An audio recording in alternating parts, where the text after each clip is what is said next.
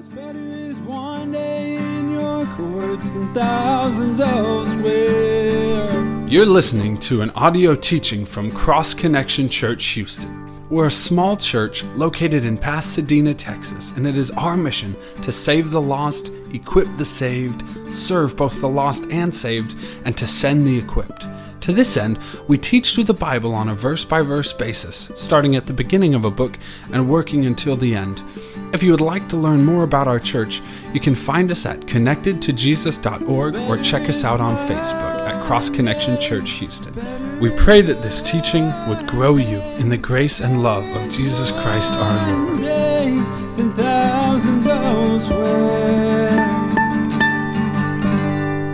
Last few chapters of Genesis, we've seen Joseph putting his brothers through several tests, and the purpose of these tests were to find out where his brothers were at, to find out whether they've actually changed from the men that they were 20 years before this. When Joseph was 17, his brothers uh, miserably failed the test that they had placed before them because of their jealousy with Joseph. They decided to sell him into slavery, and now he wants to see, you know, are they different from what they used to be. And Joseph's been given a great opportunity by the Lord. He's now second in command to Pharaoh. Uh, he now has his brothers standing before him, and he chooses not to reveal himself to his brothers because he wants to test them. He wants to find out if they've changed. And we've seen him go through several different tests, and, and each time the brothers have shown themselves to have changed. And then finally, last chapter, we saw really kind of the, the final exam, the, the deepest test so far, the most revealing test.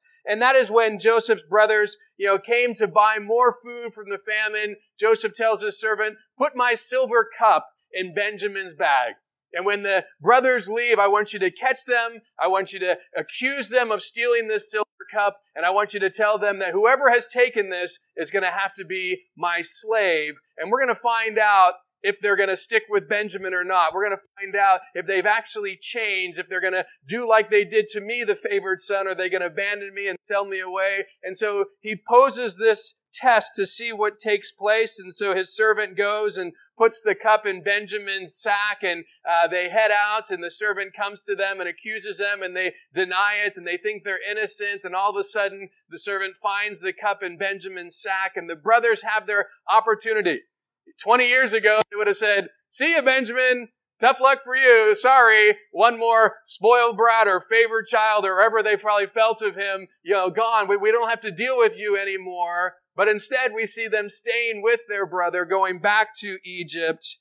And then we have this amazing thing that Je- uh, Judah shares with Joseph. And he's, you know, just shares his heart. He shares what this not only going to do to the brothers, uh, but what this is going to do to their father. And then ultimately, Judah says, you know what? Let me take his place. Let me be the one who stays here as a slave and let Benjamin leave. This is the same brother who came up with the idea of let's sell Joseph as a slave. The same brother who said, you know what? Let's tell dad that he's dead and let's dip his coat in blood. This same brother who took the lead on selling Joseph is now the same brother taking the lead on protecting Benjamin. And so we end that chapter seeing the change that Joseph has been waiting for, the change that these tests have been seeking to find because we really see a repentance finally in his brothers. And so tonight we're going to now come to chapter 45. J- uh, Judah has just shared, you know, this heartfelt plea to Joseph. And now it's time to shift the focus. The last two chapters have been all about the brothers and how they were going to respond to their sin against Joseph. And now as we come to chapter 45, the focus is on Joseph. How is he now going to respond to the sin of his brothers and the change that he's seen in them? You know, what is he going to do in response to all that has happened? And really, we're going to see a chapter that's focused on forgiveness. But what we're going to see that's kind of unique about this chapter is it's coming from a person with power to get revenge. And that's the thing that I think is so important here to note because, you know, a lot of times we see, I mean, if you read the book like Fox Book of Martyrs or something, you see people who were killed for their faith and, you know, the first martyr, Stephen, all the way to now, and, and so many people who were willing to forgive those who killed them, but yet they were the ones who didn't have power. It was the ones who were killing them that had the power. But when the roles are reversed, and you're the one who's been slighted. You're the one who's had something horrible done to you. But now you have power to get back at those who have hurt you. You have power to destroy the lives of the people who've destroyed you.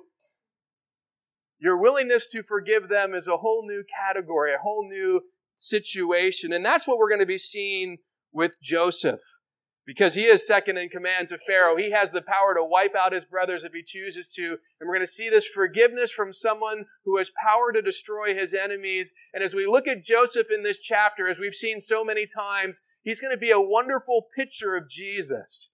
Because just like Joseph, Jesus had the ability to destroy all the enemies that he had. And he chooses to forgive those, even though if he wanted to, he could have killed them so let's see what we can learn from Joseph's response to his brothers. Verses 1 through 3, starting in chapter 45, says this. Then Joseph could not restrain himself before all those who stood by him, and he cried out, Make everyone go out for me. So no one stood with him while Joseph made himself known to his brothers, and he wept aloud, and the Egyptians and Pharaoh heard it. Then Joseph said to his brothers, I am Joseph. Does my father still live? But his brothers could not answer him, for they were dismayed in his presence. So chapter 44 just ends and Joseph hears this plea from Judah. The last thing Judah says is, Hey, let me take Benjamin's place. Release Benjamin. Let me be the slave of you for the rest of my life. And, and Joseph is moved. He's finally seen his brothers change and repentance, and it's time for him now to reveal who he truly is to his brothers. And he cries out, and he tells everybody to leave. So all the Egyptians that are in the room, get out of here. I just want me and my brothers to be together. He weeps so loud that we're told the Egyptians and Pharaoh could hear him. Now, at this point in time, the brothers might be thinking, man, Judah gave a great speech, but we weren't expecting this kind of response. I mean, here's this guy, you know, getting all passionate and, and now they're kind of wondering what's going on. And then he says some shocking words. I am Joseph. Does my father still live? When Joseph's brothers hear that he is Joseph, they don't have any response we're told they were dismayed. This Hebrew word translated dismayed means to be disturbed, anxious, afraid, and terrified. Joseph's brothers had good reason to be disturbed, anxious, afraid, and terrified. Try and put yourself in their position. They know that they did one of the worst things that they could do to their brother. They sold him into a lifetime of slavery and they just let him go and they didn't care how it impacted him. They didn't care how it impacted their father. And now they realize Joseph has the power to get revenge. And I want you to remember these brothers because these are the guys who actually get revenge. Remember what happened when Dinah was raped? Remember what they did? They killed every single man in that city. Not just the man who was guilty, but every man in that city they killed. And then they took every man or every woman and child as slaves. That was their response. These men are men who want revenge. We've seen that in their life. And people who are like that assume that others will treat them the same.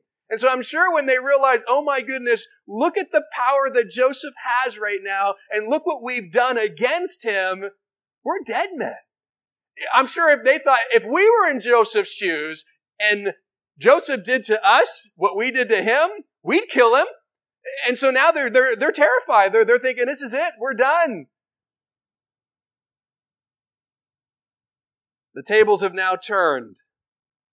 20 years ago, Joseph was powerless to stop 10 of his brothers from throwing him in a pit, 10 of his brothers from selling him into a slave. But now Joseph has become the second most powerful man in the world. And Joseph's brothers are the ones that are powerless to stop Joseph if he chooses to do them harm. Now, I want you to think about how you would respond if you were in Joseph's position. If someone had done something horrible to you, like sell you as a slave, unjustly throw you in prison, have you beaten, take all your possessions, you know, whatever it is that you want to think of that they have done to you, and after that happened, your, your situation changes and then you rise up into some position of power where you now have power over them. Their lives are in your hand. How would you use your power? Would you seek revenge? Would you seek to destroy those that destroyed you? Or would you forgive them and not use your power against them? You know, there's a great book and movie called The Count of Monte Cristo. The most recent movie is the one that I recommend with Jim Caviezel in it. It's very well done. But, you know, the story is of an innocent man who's falsely accused of something and thrown into you know, a prison and he's tortured and then there's all sorts of things that he goes through and he's done nothing to deserve this and within this prison he, he meets a, a priest who has a map to a great treasure and he and the priest are trying to tunnel out of this prison to escape and there's kind of this elaborate thing and you know finally he gets you know the map from the priest and the priest tells him you know if you find the treasure don't use it to get revenge. Well he does find the treasure and now he has a choice to make. This is this huge treasure. He has all this wealth which is going to bring him lots of power. And now that he has this power, can he, you know, just go and live life and be happy and be happy that he's no longer in prison and just be forgiving and content and not trying to get revenge? Or is he going to go after the people who put him in that horrible situation in prison and he decides to get revenge and use his power to come after those who destroyed his life? Uh, and, you know, as I watch that movie, there's definitely a part of my flesh that enjoyed seeing the people who betrayed him, the people who treated him so bad, get what I felt they deserved. That there was part of me in my flesh that thought, you know what, this is good that this character is using all his wealth to get revenge about, you know, against these people. And I think there's part of us that, you know, we're drawn to that. We want that. If we were in that role, we kind of have to ask ourselves, you know, how would we respond if we actually had the capability of getting back at these people who have done this to us. But you know what? That is not how God wants us to respond. Romans 12, 19 says, Beloved, do not avenge yourselves, but give place to wrath, for it is written, Vengeance is mine, I will repay, says the Lord. God wants us to forgive those who do us wrong and leave the vengeance to Him. Leave that to Him. Lord, if you want to take care of them, if you want to deal with them, I trust you with them. I'm not going to take that upon myself. That is not something that God desires us to do. Of all the things that Joseph has dealt with so far in his life, you know, I wonder if not seeking revenge was the hardest. You know, we've seen so much that he was willing to put his trust in God when it was, when he was in the pit. He was willing to trust God when he was a slave in Potiphar's house, he was willing to trust God while he was in prison. Now he's willing to trust God in this position in the palace. But now the challenge is, am I going to trust God and do what is right with the power I have over my brothers? Will I trust God and, and forgive my brothers when I now have the power to get back at them, when I now have the power to get revenge for what they've done? You know, trusting God when you're a person of power can be very difficult. And one of the reasons it's more difficult is because we're tempted to trust ourselves because now we have power to actually do something. And when you realize you have power in certain areas, you sometimes want to manipulate the situation. You sometimes want to take advantage of that. And it can be more difficult to say, Lord, I'm going to trust you. When we're powerless, it's often easy to trust the Lord. It's like, well, Lord, I can't do anything anyway, so I guess I'll trust you. But when we're powerful and we can do lots of things, it can be very difficult to say, Lord, I'm not going to depend on or rely upon the power that I have, but instead I'm going to trust in you. Well, let's see what Joseph does with the power that he has over his brothers. Verses 4 through 8 says this. And Joseph said to his brothers, Please come near to me. So they came near. Then he said, I am Joseph, your brother, whom you sold into Egypt. But now, do not therefore be grieved or angry with yourselves because you sold me here, for God sent me before you to preserve life. For these past two years, the famine has been in the land, and there are still five years in which there will be neither plowing nor harvesting. And God sent me before you to preserve a posterity for you in the earth, and to save your lives by a great deliverance. So now it was not you who sent me here, but God. And he has made me a father to Pharaoh, and lord of all his house, and a ruler throughout all the land of Egypt. As Joseph's brothers are looking at him and fearful, and oh my goodness, here's our brother, and we're doomed. He says something. Well, first he says something that I'm sure made them think they are doomed. He starts with, I'm Joseph, and the one you sold as a slave to Egypt. Reminding them of their sin, and I'm sure right away they're thinking, oh, yeah, he hasn't forgotten. You know, we're done. This is, this is it. But then he goes on to say, something that is so powerful, something that must have been such a, a, wonderful thing to hear. He says, Do not be grieved or angry with yourselves because you sold me here.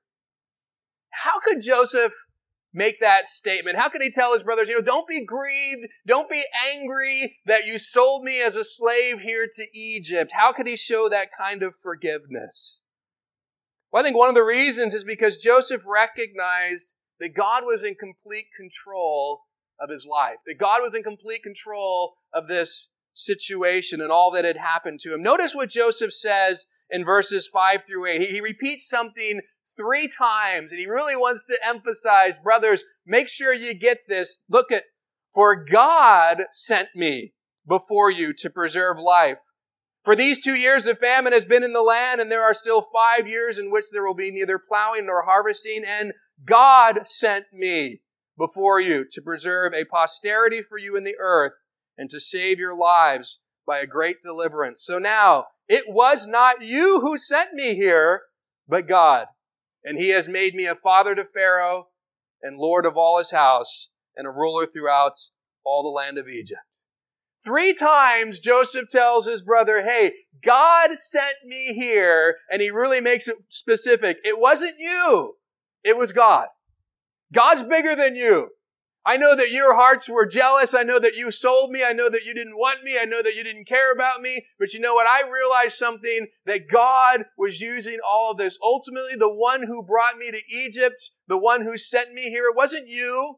It wasn't based off of your jealousy. It wasn't based off of what you did. God had a bigger plan. God was the one who ultimately sent me here because he had something for me to do while I was here in Egypt. There was a plan that was so much bigger, a plan to preserve a posterity for you in the earth and to save your lives by a great deliverance. In chapter 15, he's going to say, You meant it for evil, but God meant it for good. And he came to this realization, this recognition God sent me, God did this, God had this plan to ultimately bring deliverance to you to save your lives. Does this sound familiar to you? You know, this is an amazing picture of what Jesus has done for us. Jesus reveals himself to us.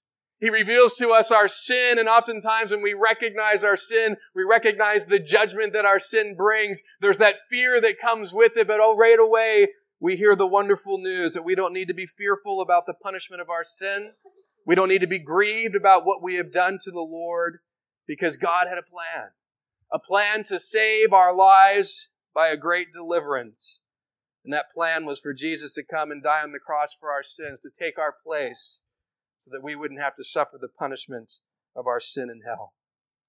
You know, I'm confident that Joseph's words of forgiveness to his brothers are probably the sweetest they ever heard.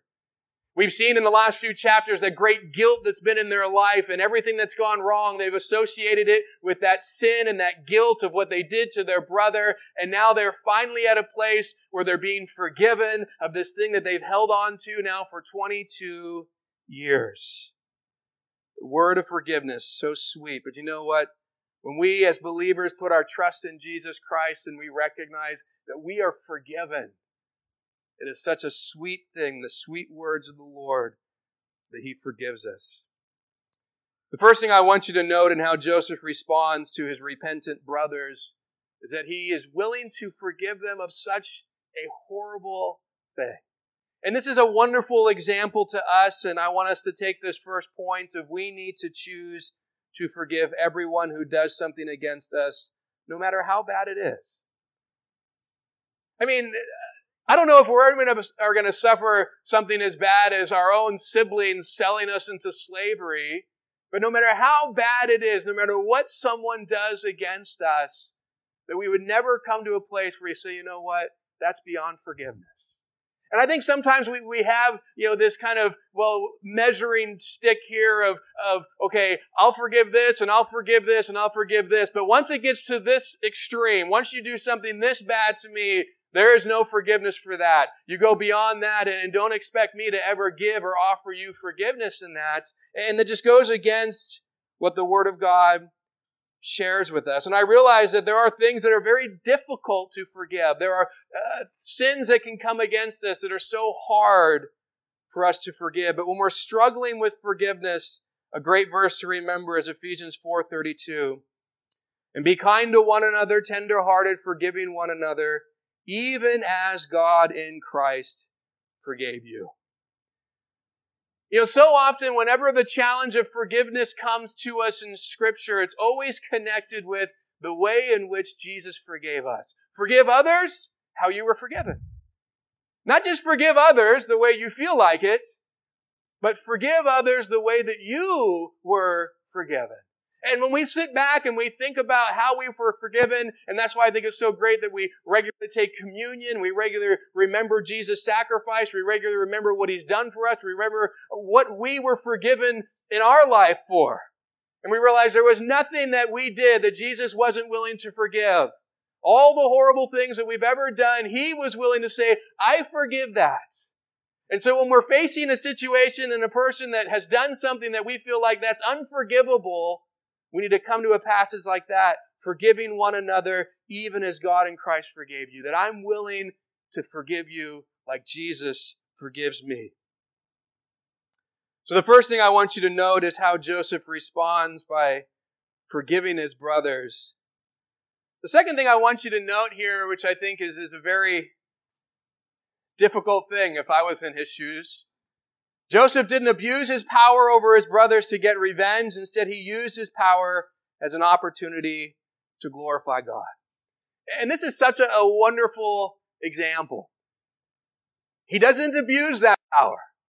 He doesn't say, you know what, I'm going to get each one of you for what you did. No, I'm going to use the power, this position that the Lord has placed me in, I'm going to use it for His glory not for my revenge. I'm going to use it for His glory, not for my personal gain. I'm going to use it for His glory, not for me and whatever thing that I might want to do with it. The second thing I think was great to note here is don't abuse your power, but use it as an opportunity to glorify God. You know, many of us have a position of power. For us, some of us, it's a position of power at work. You might not be the CEO, but you might have other people under you, and so you have a position of power over them. If you are a parent, you have a position of power over your children. If you are a husband, you have that of the, the head of your home. That's a position of power. And so often in those positions of power, instead of using that power the way that we should, instead of using that power to bring glory to God, we often abuse it. And in abusing the power, we abuse the people that we have power over. And that's never something that God wants us to do. He always wants us to take advantage of that role for His glory, for His purposes, to recognize the responsibility and to use it in a right way. Joseph does that. He uses this position of power to bring glory to God, not to get revenge or for anything of himself. And that choice was a huge blessing to his brothers. I'm sure that was probably the best, the, the most uh, excited they were of something that Joseph chose. That you could kill each one of us, but instead you've chosen to forgive us. Instead, you've chosen to reconcile with us. Well, now that Joseph has forgiven his brothers, he has something he wants them to do. Verses 9 through 15 says, Hurry up and go to my father and say to him, Thus says your son Joseph, God has made me Lord over all Egypt. Come down to me, do not tarry. You shall dwell in the land of Goshen, and you shall be near to me. You and your children, your children's children, your flocks and your herds, and all that you have. There I will provide for you, lest you and your household and all that you have come to poverty, for there are still five years of famine. And behold, your eyes and the eyes of my brother Benjamin see that it is my mouth that speaks to you.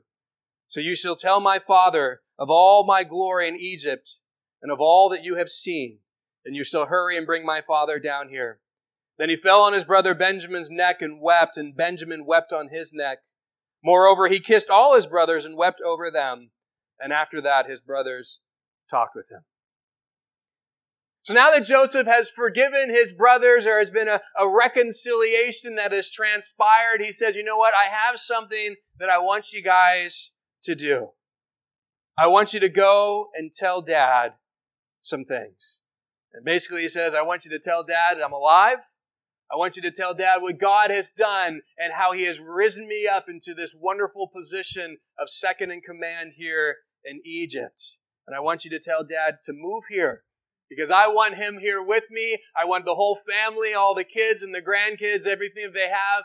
Come here because I want to provide for you and I want to provide a place for you to live. There's still five more years of famine and I don't want to see anything bad happen to you in this. And then Joseph demonstrates even more forgiveness as he kisses his brothers and weeps over them and then they have a wonderful conversation together. And once again, this is a great picture of what Jesus asks us to do. Once we receive Jesus' forgiveness, notice what he does. He tells us, all right, now I have something for you to do. I want you to go in the world and share about me. I want you to tell people what I have done for you. I want you to tell people what I have taught you. I want you to tell people that I'm alive. Tell people that I am Lord of everything. Tell people I want a relationship with them. I want to provide for them and that I have a home for them that I want them to dwell in and that they don't need to worry about the possessions of this life because I have something far greater for them. You know, up to this point in time, Joseph hasn't mentioned his brothers to Pharaoh. He hasn't said anything about why he was even imprisoned, what has happened, the betrayal he faced. Pharaoh doesn't know anything but now Pharaoh knows his brothers are there. Everybody in the whole area there heard Joseph weeping out loud, and, and now we're going to see how Pharaoh responds to the news that Joseph's brothers are with him. Verse 16. Now the report of it was heard in Pharaoh's house, saying, Joseph's brothers have come. So it pleased Pharaoh and his servants well. And Pharaoh said to Joseph, Say to your brothers, do this, load your animals and depart, go to the land of Canaan, Bring your father and your households and come to me, and I will give you the best of the land of Egypt, and you will eat of the fat of the land. Now you are commanded to do this. Take carts out of the land of Egypt for your little ones and your wives. Bring your father and come. And do not be concerned about your goods, for the best of all the land of Egypt is yours. Then the sons of Israel did so, and Joseph gave them carts according to the command of Pharaoh, and he gave them provisions for the journey, and he gave to all of them, to each man, changes of garments. But to Benjamin he gave three hundred pieces of silver and five changes of garments. And he sent to his father these things, ten donkey loaded with the goods, with the good things of Egypt, and ten female donkeys loaded with grain, bread, and food for his father for the journey. So he sent his brothers away, and they departed, and he said to them, See that you do not become troubled along the way. Well, when Pharaoh hears that Joseph's brothers are, are still, that, that they're there, he's excited. He doesn't even know, well, you got brothers and they're here. This is so great. And so Pharaoh's excited for Joseph and he says, you know, I want to give these guys all sorts of gifts and I want to make sure that they have carts so that, you know, their kids and their wives, you know, they can ride on carts back to Egypt and they don't have to walk. And your old father, he can have a cart as well. And so I want to bless you with these gifts. And not only that, you know what? I want to give you the best land here in Egypt. You guys come and you live here and don't even worry about bringing your stuff because the best that Egypt has is you. You just come and we will take care of you. You know, this is an amazing thing that happens for Joseph's brothers. They sell Joseph as a slave. They don't deserve this kind of treatment. What they deserve is to be thrown into prison or sold into slavery or, or worse themselves. They don't deserve the kind of blessing that they're getting from Pharaoh. But I want you to realize why they're getting this blessing from Pharaoh. It's not because they're great guides. It's not because Pharaoh says, hey, you know what? I, I love family stories. Let me give you something. There's only one reason that Pharaoh's blessing them. And that's because of Joseph. Because you're Joseph's brothers, because you're part of his family, I'm going to bless you. I'm going to give all these things to you. You can come dwell here. You can have a home here. You can have all that is offered in Egypt because of your connection with Joseph.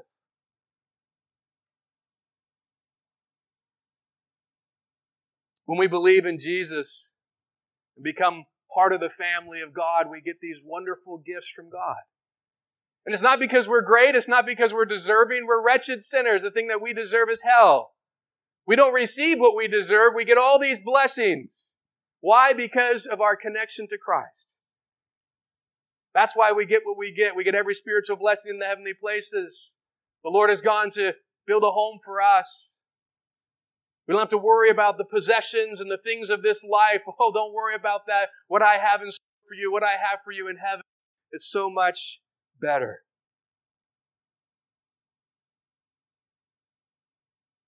Now imagine if Joseph's brothers would have said, you know what, Joseph? We don't want your gifts. We don't want your forgiveness.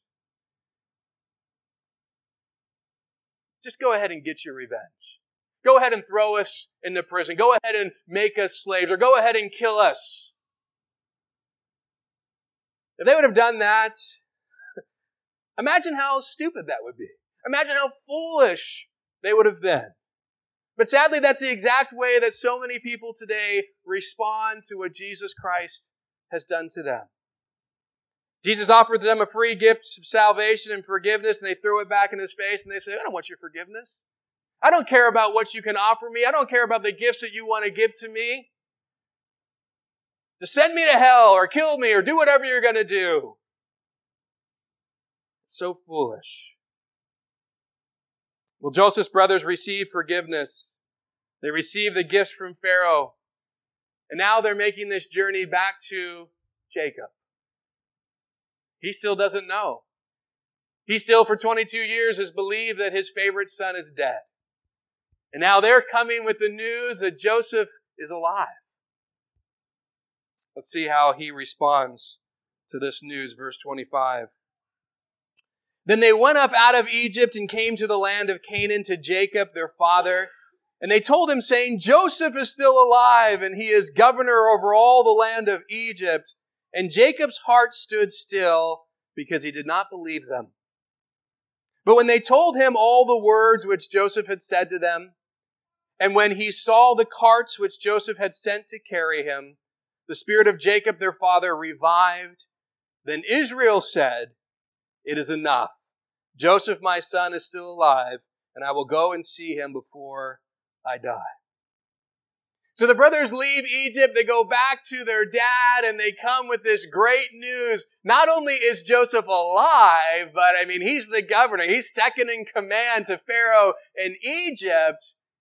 And when Jacob hears that news, we're told that his heart stood still, not because it was so wonderful and he just was overwhelmed. His heart stood still because he didn't believe it. Notice that we see that Jacob is referred to as Jacob, not Israel. This is an interesting thing that you see from the, the moment that he had that wrestling match with God and God finally, you know, touched his hip and then gave him a new name and you're no longer going to be the heel catcher. You're now going to be Israel. From that point in time to now, we see that when Jacob trusts the Lord, the Bible refers to him as Israel. And when he doesn't, the Bible refers to him as Jacob. You're being like you used to be, and so we're going to call you what you're being like. And when you're being like you should be, we're going to call you what you should be. And so here we see it as well. I, am not going to believe this. I'm not going to believe that God can do this. And so Jacob, we're told, he, he doesn't believe that Joseph is alive. He doesn't believe that this is something that God could do. But then, after hearing the testimony of his sons, and after seeing all that Joseph gave to bless them and to bring to Jacob, we're told then Israel said, Joseph, my son, is still alive. Israel now believes. Israel now accepts that his son truly is alive. Now, it's interesting to note that at first, Jacob doesn't believe that Joseph's alive. And notice what persuades him. Two things persuade him.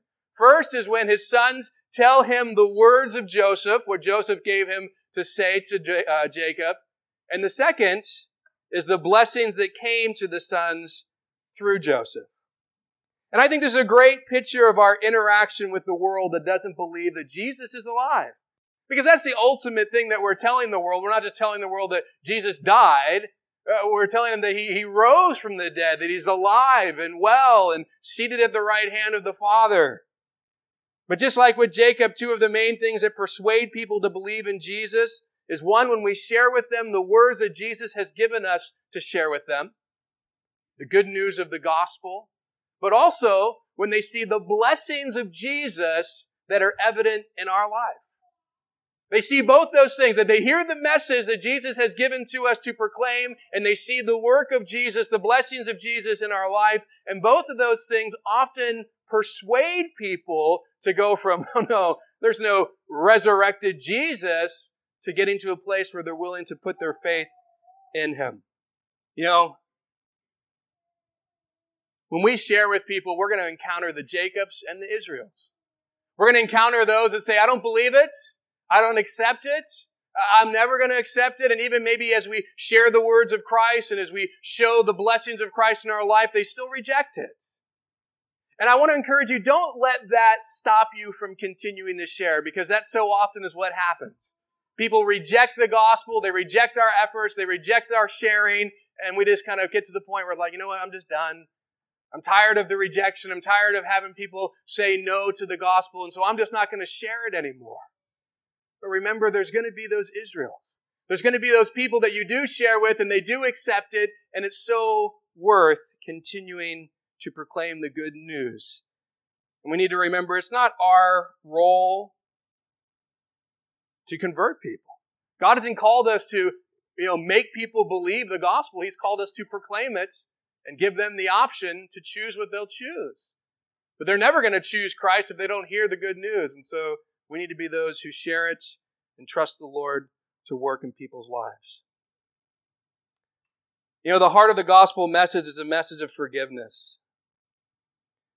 And I think it's interesting. So often we're grateful for the forgiveness of God. We remember it regularly in communion. We look back and we're so thankful that He's forgiven us of all our past sins, of all our present sins, and the future sins that we haven't even committed yet. He's going to forgive those as well.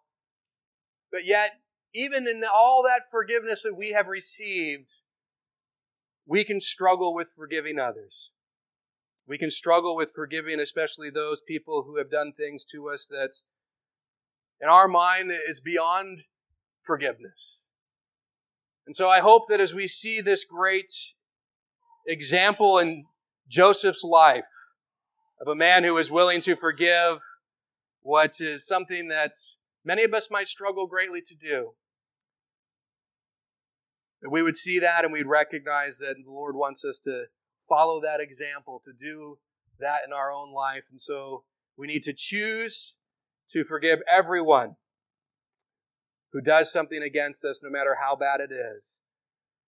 And if we are ever in a position where we have great power, to make sure that we use that power to glorify God, not an opportunity to get revenge, not an opportunity for ourselves. And this can be hard. And this can be difficult.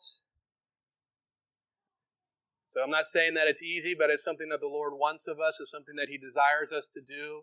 And it's something that he can give us the ability to accomplish. I'm sure it wasn't easy as Joseph watched and looked at his brothers to come to this place of like, you know what, I could crush all of you right now, but I'm not. I'm going to forgive you. He was willing to do that because the Lord enabled and helped him and, and gave him what he needed. And the Lord was working in Joseph. As he was working in Joseph's brothers to change them, he was working in Joseph to get to a place where he'd be willing to forgive, where he'd be willing to reconcile, where he'd be willing to let it go and not seek vengeance in all of that. And so trust the Lord, rely upon him. And if you get to a place where you're ever thinking, you know what, they don't deserve it, that's true, they don't deserve it. But neither do you and neither do I deserve the forgiveness of the Lord. And He's telling us, forgive them as I forgive you. You don't do it because they deserve it, you do it because I called you to do it.